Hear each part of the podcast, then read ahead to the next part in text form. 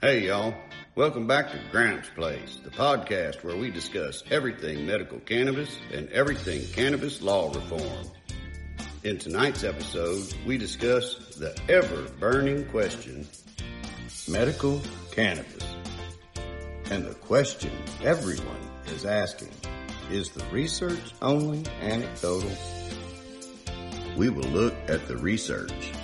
We will look at some of the clinical trials. And we will talk to medical professionals, scientists, and researchers. Brought to you by Something Has to Change, and now, hosted by Chris Grisoglia. Assumption. It's a powerful word, right? It's the king of all ass makers. Teachers and parents have taught us for decades that to assume something only makes an ass out of both you and me. Yet we're all guilty of assuming things every day.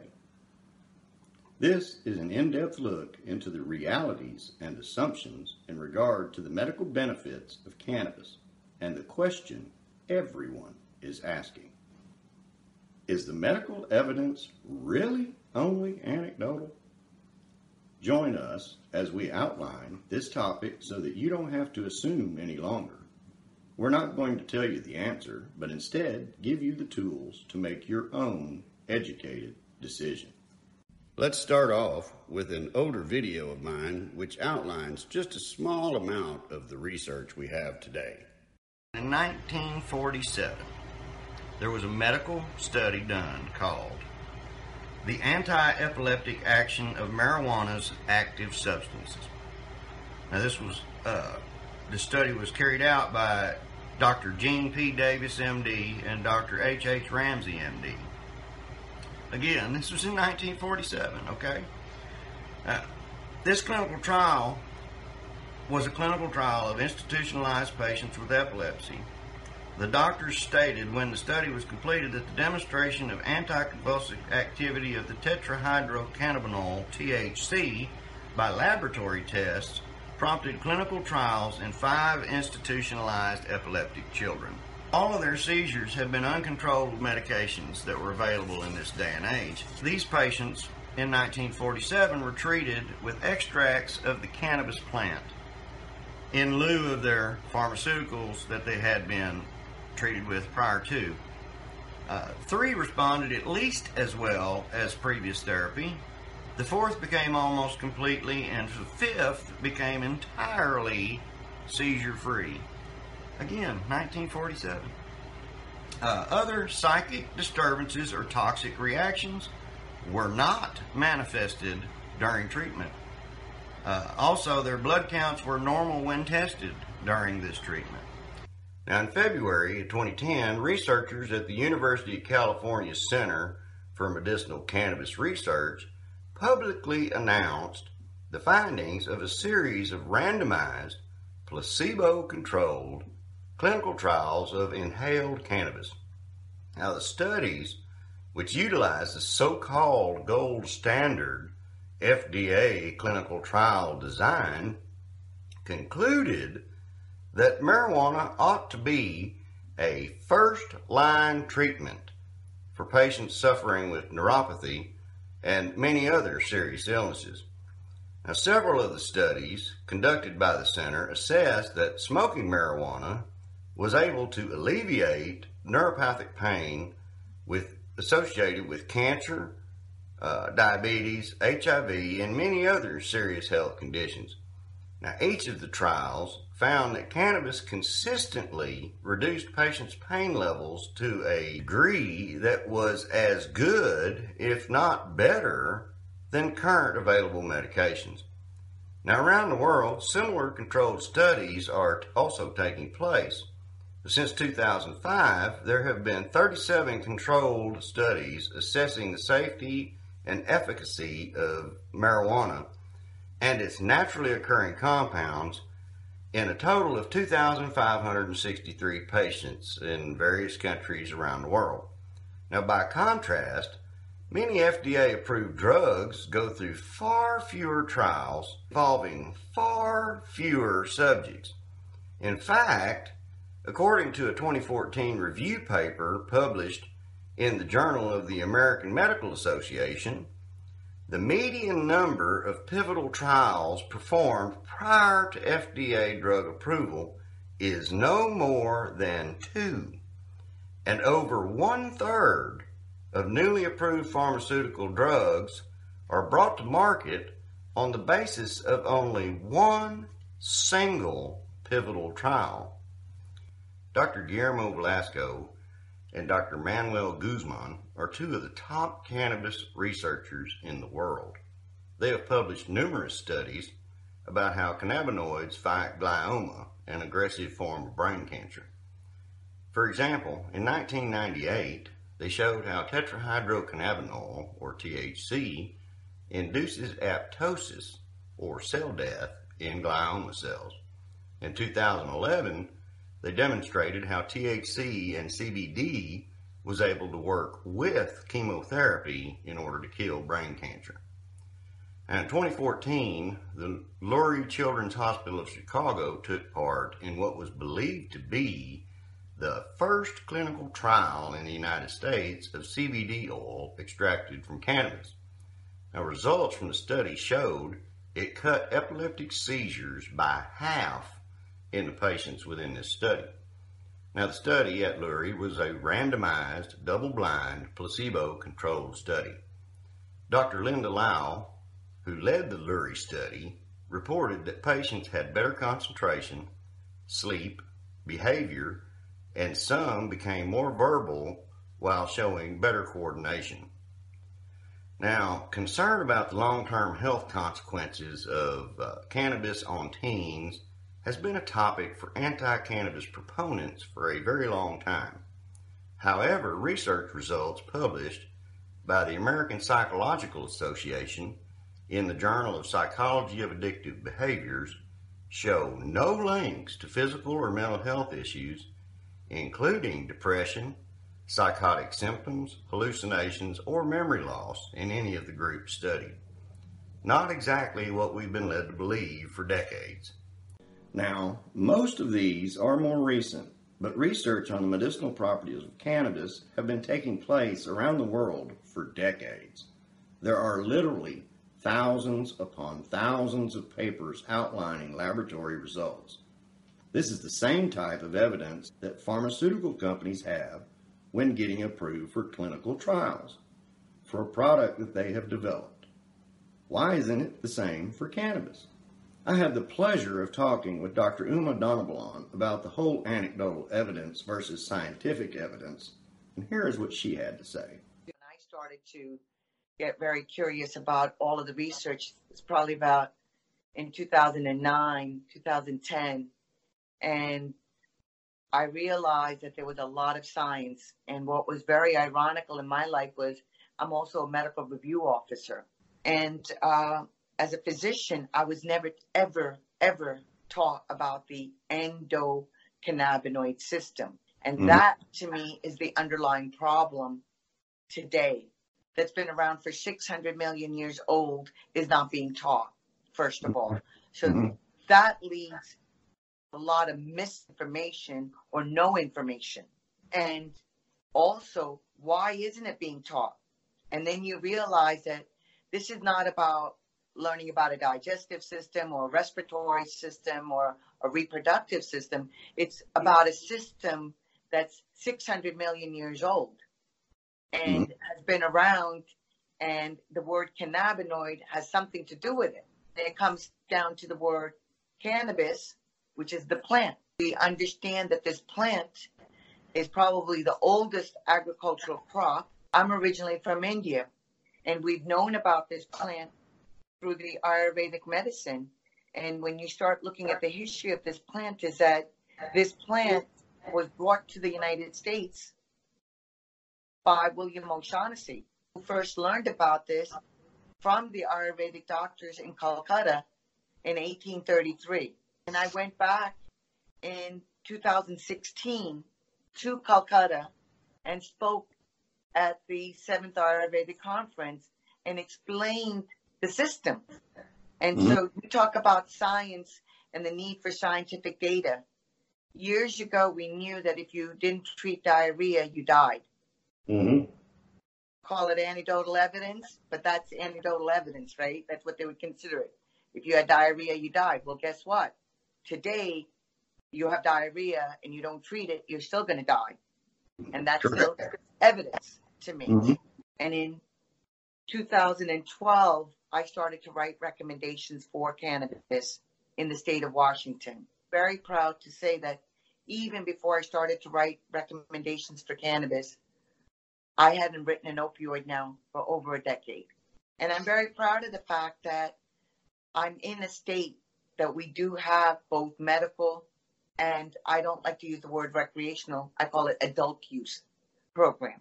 So both of them are available here in Massachusetts. And I fought very hard for that as well, to educate the public, the lawmakers, and for ultimately making it available.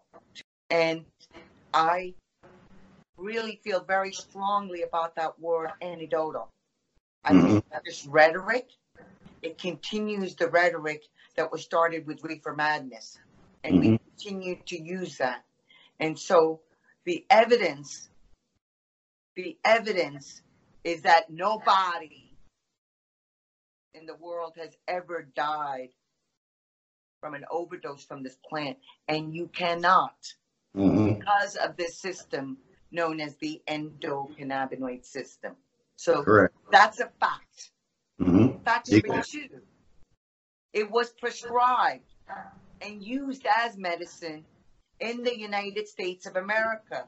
So to say that it wasn't used as medicine, again, it was listed in the United States Pharmacopeia from 1850 to 1942. In 1937 is when prohibition was placed, but still, it took some time before it was removed from the pharmacopoeia. You mentioned epilepsy. They listed it for convulsive disorders. They listed it for gout. They listed it for pain, neuralgic pain. They listed it for urinary bleeding, menstrual cramp. They also listed it as a treatment for opioid addiction, the treatment of insanity, not the cause of, but the treatment of. It was used. The other fact that I want people to know, the third fact, is that the government has a patent, patent number 6630507, and that was issued to the government on October 7th, 2003. It clearly states cannabinoids as an antioxidant and neuroprotectant. Yes. And they've known about it. And when we say that there's no research, somebody needs to just pull that up and look at all the articles that went into that patent. Evidence, the scientific evidence that went into the patent being issued to the United States of America.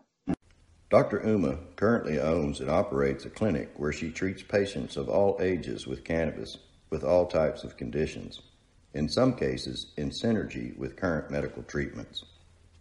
I got lucky enough to get an interview with a patient who has successfully used cannabis as her medicine for several years now.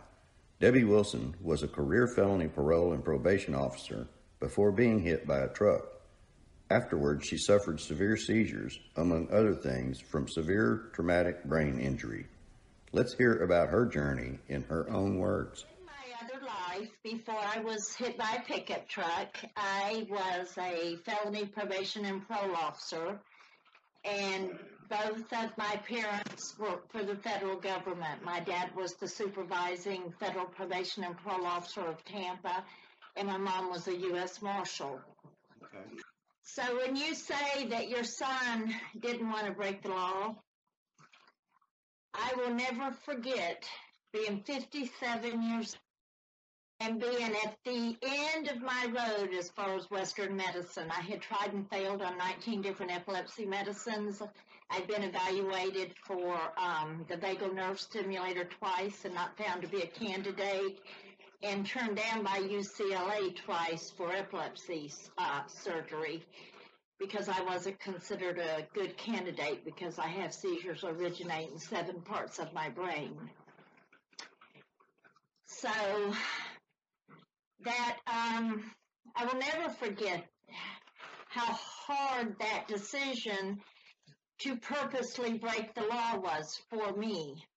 I had no idea it could help epilepsy when I started. My teenagers had told me they would help my post-traumatic headaches, and nothing had ever controlled my headaches.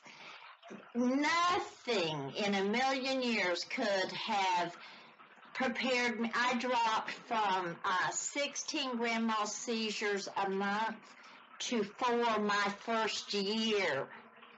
I mean, it was just like, how could I not know that? How could I be 57 and never heard of such a miracle? I went and did a trial in Ann Arbor, Michigan in 2011, and a 50-50 ratio of THC to CBD controlled my partial complex seizures. So after a year, for the very first time, I had total seizure control. But Illinois wasn't a medical state. And we were faced with the same kind of decisions you were, with the exception someone offered to move us. And I could go. I could relocate. I didn't have a job. I was able. I had that opportunity. And I've been seizure-free since 2013. In 2014, I had my first normal EEG. Since 1989, yes.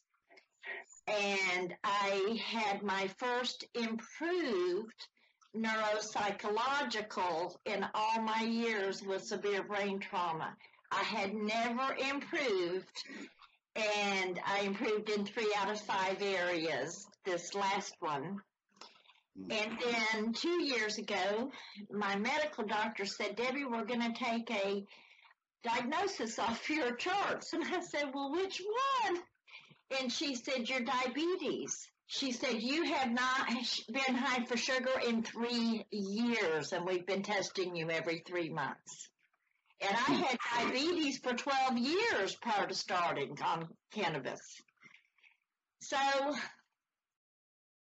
I get frustrated with the whole anecdotal thing is, when you observed me only use cannabis today instead of the 44 pills I was taking 9 years ago, I guarantee you there's a lot of scientific research in there, you know.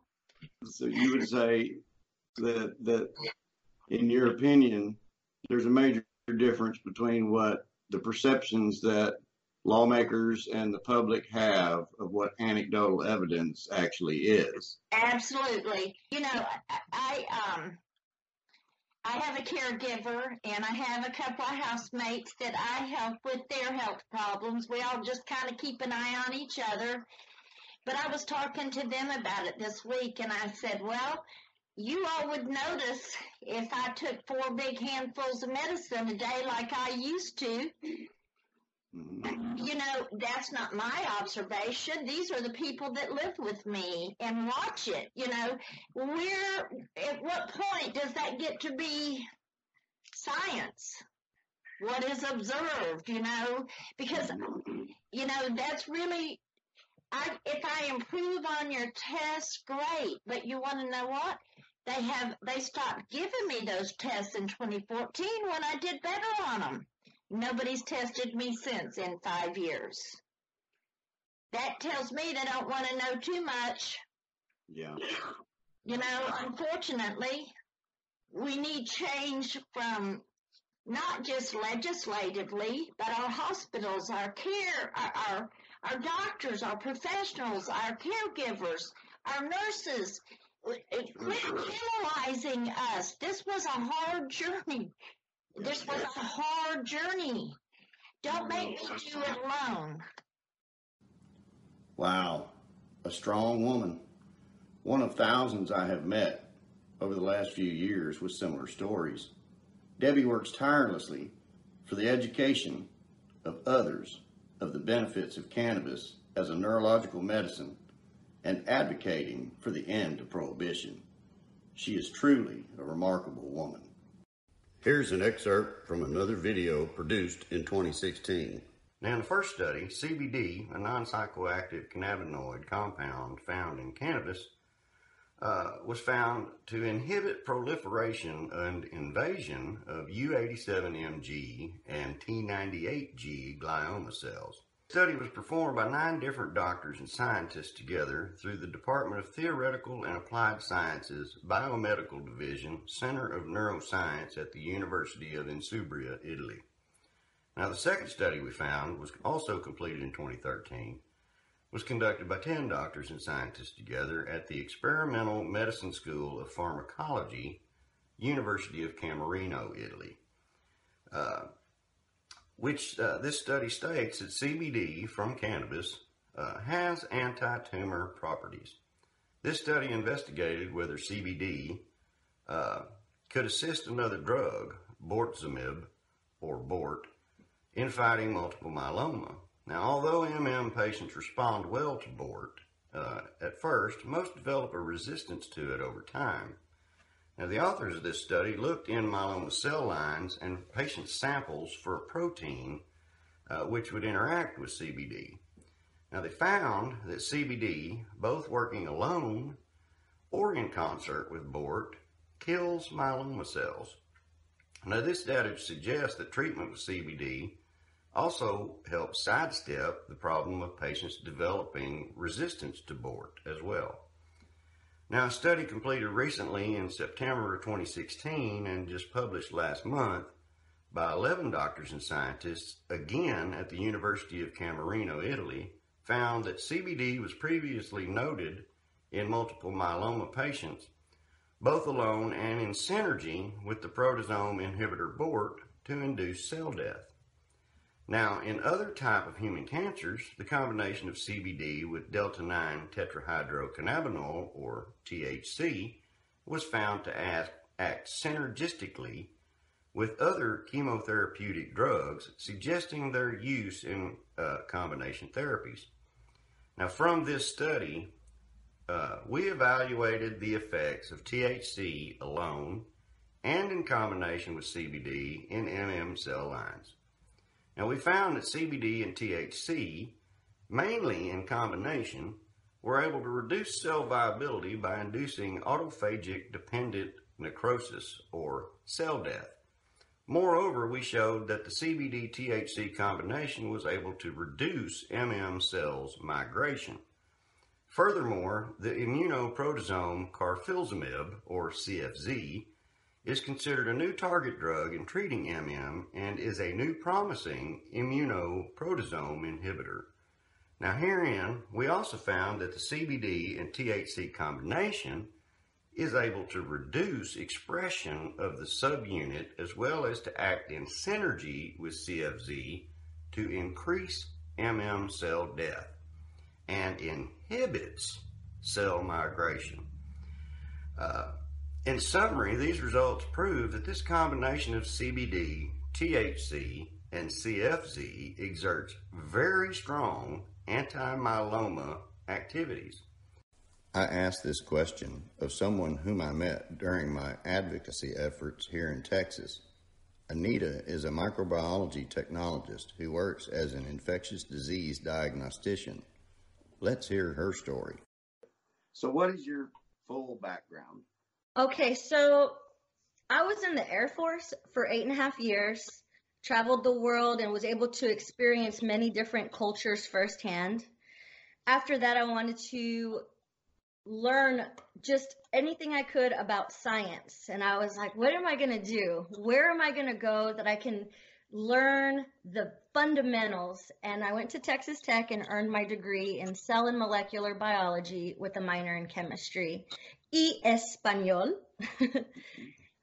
After that, and while I was at Texas Tech, I was working at the Veteran Outpatient Clinic to get started as a phlebotomist. So I've been working with veterans with the clinical process since I even left the military on active duty. Okay. So I was doing that, and then after graduation, I started to diagnose infectious diseases in the microbiology department. And I've been doing that now for about 7 years. My father passed away two weeks before I graduated from Texas Tech, and my mom passed away 10 months after that. And then I was diagnosed with ulcerative colitis, and it was just like a whirlwind of just a mess.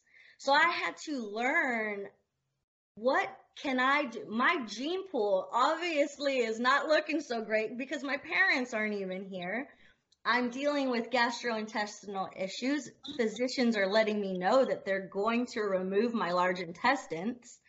So unfortunately, I was in that vicious cycle of doing the quote unquote right thing through the VA. They started me on an IV treatment for over 2 years. Every 4 to 6 weeks. I was basically, it was like chemo. It's Remicade, but you know, I'm sitting in a chair for 3 hours, and I did that for over 2 years until my body turned into a human. I was a human strawberry. Rashes all throughout my entire body. My body just finally rejected it. But this was the right way, you know, so I'm just listening to what they're telling me to do. Antibiotics, opiates, steroids, the whole works. But through my education, that's when I started to learn. I started to learn, hey, wait a second here. Microbiology, microbiome, having a healthy, you know that you're more microorganisms than you are human cells, right? So my goal has been since day one, like yours, is education. I want people to understand in a fun, memorable, comprehensive way why plant-based medicine should be an option, and we should all have access. And when you really just put it out there and just make it plain as day, plants versus synthetic drugs, I mean, there really is no comparison. And every single thing that's made synthetically is a replica of nature. Absolutely. That's the key thing, you know. Mm-hmm. that most people don't realize. And not to change the subject away from the plant-based medicine subject, but being from a scientific background, mm-hmm. I'm curious because what I've found through my advocacy efforts and lobbying efforts is the number one pushback seems to always be the go-to statement of, we only have anecdotal evidence. We need to get the scientific evidence. And I think the misconception there, not only with our lawmakers, but with the public who's still either on the fence or against the idea, is they only know what they were taught in school. Right. Which is a Webster's Dictionary version of what anecdotal means. But the point being, the anecdotal evidence that we speak of, that we have in terms of medicinal cannabis, is the exact same anecdotal evidence that pharmaceutical companies go to the FDA to get approval for clinical trials for. It's not this. You know, the misnomer is when you say anecdotal evidence, in my mind, the misnomer is we don't have any scientific research. Mm-hmm. What we have is Johnny and Susie in their trailer house making an extract and using it, successful or not. That's anecdotal evidence by the dictionary terminology. You're right. And that's what I think everybody, including lawmakers, are relating the whole subject matter of anecdotal evidence to. Terminology is huge. For example, just saying healing, curing, right? Certain words that you should not say, one, because everybody responds differently, right? So it's just but you're 100% correct that the terminology is what's almost,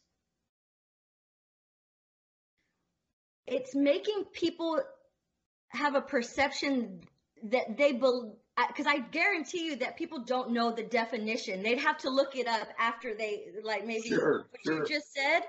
I guarantee you just educated so many people just simply by what you just said, because that's not what they're, that's not, I guarantee is not their perception. And that's the biggest thing with making change and new sense of awareness is having a transparent understanding of what words mean and being accurate 100%. Science is facts. Science is the research tested, repeated testing, getting the results over and over again.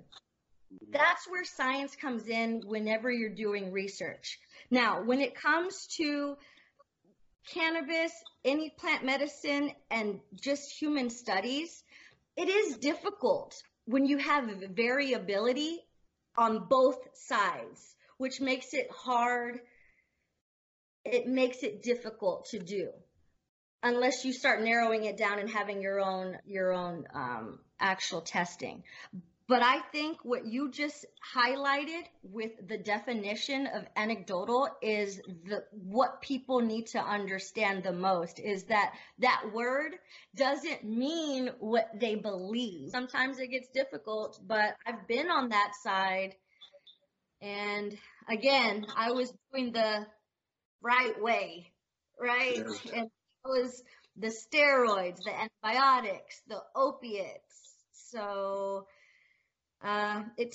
Unfortunately, it took a while for me to get out of that vicious cycle, but cannabis literally saved me. And knock on wood, I haven't been on medicines now for over 3 years. In fact, I told the VA, December of, was it 2016? I'm not sure. I think it was 2016 that I no longer will be taking any medicines, and we can continue to just monitor me, you know, or not monitor me, but the annual visits and stuff like that.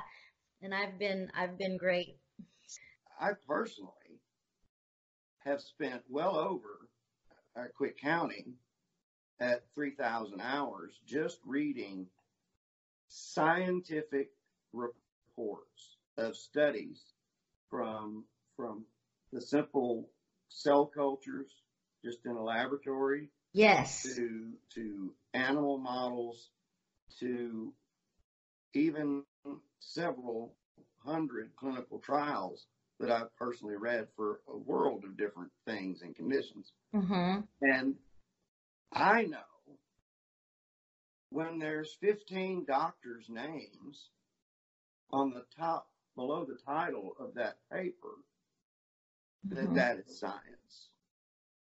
I mean, that's not anecdotal evidence. That's scientific evidence that is yet to be put into practical use. Absolutely. Absolutely. Trials. You're right. It's all there. And that's the part that just blew my mind the most, because when they say there is no evidence, that's the part that just breaks my heart, because there is evidence. It's all over the world. And in Israel, a lot of when you mentioned cancer cell lines, my goodness, they've got so many different cancers, like 600 different strains. And what's crazy about it though, like how I was talking about the variability though, is that because of, it's a learning, we have literally just touched the tip of the iceberg with a lot of the newfound technology. Mm-hmm. So yeah, when they say that there is none, that's obviously false. People not only are showing that, but physicians are showing that. The research is there. They're synthetically making it and giving it to the government is synthetically making these compounds and giving them to patients already. So if there's no science or no, why would they do that? Why would they be patents stating treatments, prophylaxis, helps with the following ailments, and list ailments? Why would they do that? You know, you touched on something kind of, that's the other aspect to this whole documentary. And that the other side to the whole anecdotal versus scientific evidence question is that the misnomer that we have to have the evidence here in the United States for it to be fully understood and admissible, so to speak. Right. And so we're going to point out that some of the things that were discovered elsewhere, like adrenaline or epinephrine for the treatment of asthma being discovered in Japan. Aspirin from the bark of a willow tree was discovered in Germany. Yeah. You know, Sir James Black was awarded the Nobel Prize in the UK in 1988 for the discovery of beta blockers for high blood pressure. You know, clinical trials, the thing we talk about we have to have, right? Clinical trials were first developed and exercised in the UK, not the United States. Nuclear medicine, Japan. Penicillin, Scotland. Smallpox vaccine, UK. Yeah. You know, surgery. The father of modern surgery was from Andalusia. Mm-hmm. You know, the first, the heart transplant procedure was developed and the first one performed in South Africa. Wow. I mean, I love this. We are not the elite when it comes to medicine. Oh, gosh. So no.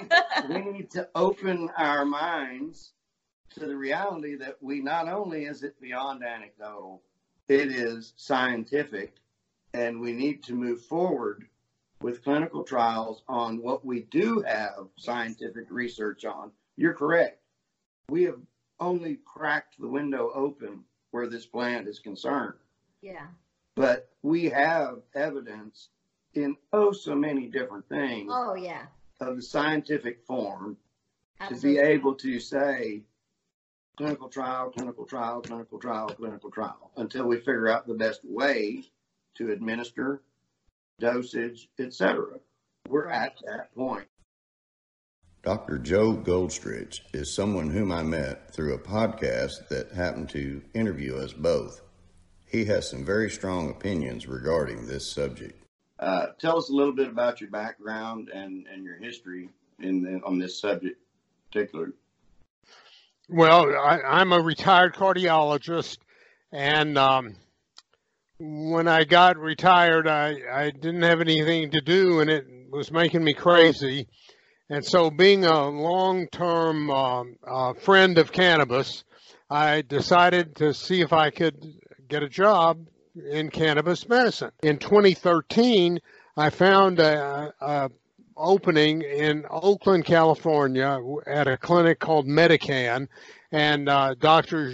Gene Talleyrand, who owned Medican, had clinics throughout the state, and he said in his advertisement for the job that it was the most ethical medical clinics in California.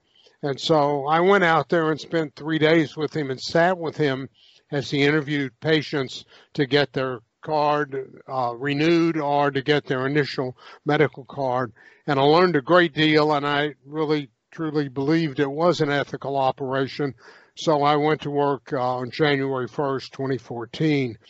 And that year I saw about 3,500 patients who wanted to get their card or get it renewed. And those patients taught me a great deal about medical cannabis. It was just an invaluable lesson.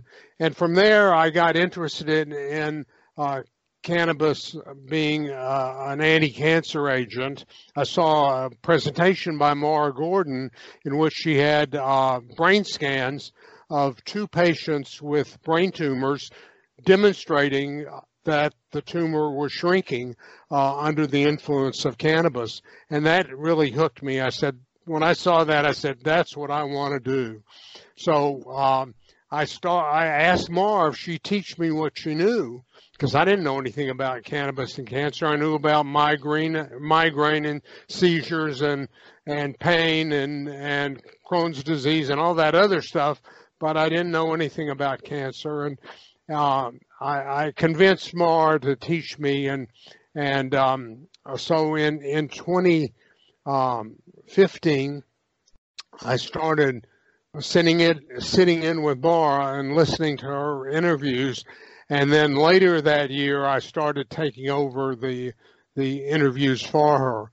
And so since I began, I've seen about 4,000 patients, and about 400 or so have been cancer patients. That's what I've been specializing in the past couple of years. That's been my interest, and that's been what I follow the research on. But anyway, that's my background. It's primarily in cancer, and I'm very interested in the research. I have a strong background in traditional medicine. I'm board certified in internal medicine, cardiology, clinical lipidology, cholesterol management, and so I'm used to using the research to guide me in my patient care, and I've carried that forward with my cannabis medicine. If something has been demonstrated and not be effective in the research, I'm probably not going to use it. And if it has been shown to be effective, I'm probably going to try to use it in any way that I can. Well, as you know, this documentary is basically to try to explain the difference between what the normal perception or dictionary definition of anecdotal evidence versus scientific research actually is. So with that point being in mind, being a medical doctor yourself, you're a well-educated person, obviously. And from an educated standpoint, your opinions are well respected. So I'm interested to know what your opinions are regarding what the differences there are between those two terms from a public perceptions point of view when talking about medical evidence and medical research. Well, you know, anecdotal evidence is valid. It is useful, but it doesn't prove the point. Sure. And that's the difference between a placebo-controlled research study, random study that uses statistical analysis to determine the significance of the findings. So basically, my 3,500 patients that I saw in Oakland were all anecdotal evidence. But that was very instructive. It taught me a lot. So it's important to gather the data and have hard evidence for what really works and for what doesn't work, in my opinion. So do you agree that because the anecdotal evidence that we do have is useful, that there's a misconception when the term is used, both in the political scene as well as the public scene, when we're talking about medical cannabis? Right. What I say to people when they tell me, well, it's only anecdotal evidence, I say, yes, that's true, but anecdotal evidence can be very useful, and I tell them my experience. But I say the real problem is not the anecdotal evidence. It's a Schedule I status of cannabis, It's a catch-22 situation. It's Schedule 1. You can't do the research. You can't do the research, or you only have anecdotal evidence. So until we break that catch-22 cycle, we're only going to have anecdotal evidence. We're not going to have what we really need. So I tend to want to put all my emphasis on getting the scheduling change, that it allows the research that we need. So that's where I put my emphasis. I say we only have anecdotal evidence because of this scheduling absurdity. It really is, you know, just like the firebombing of Dresden, according to Kurt Vonnegut, was an absurdity.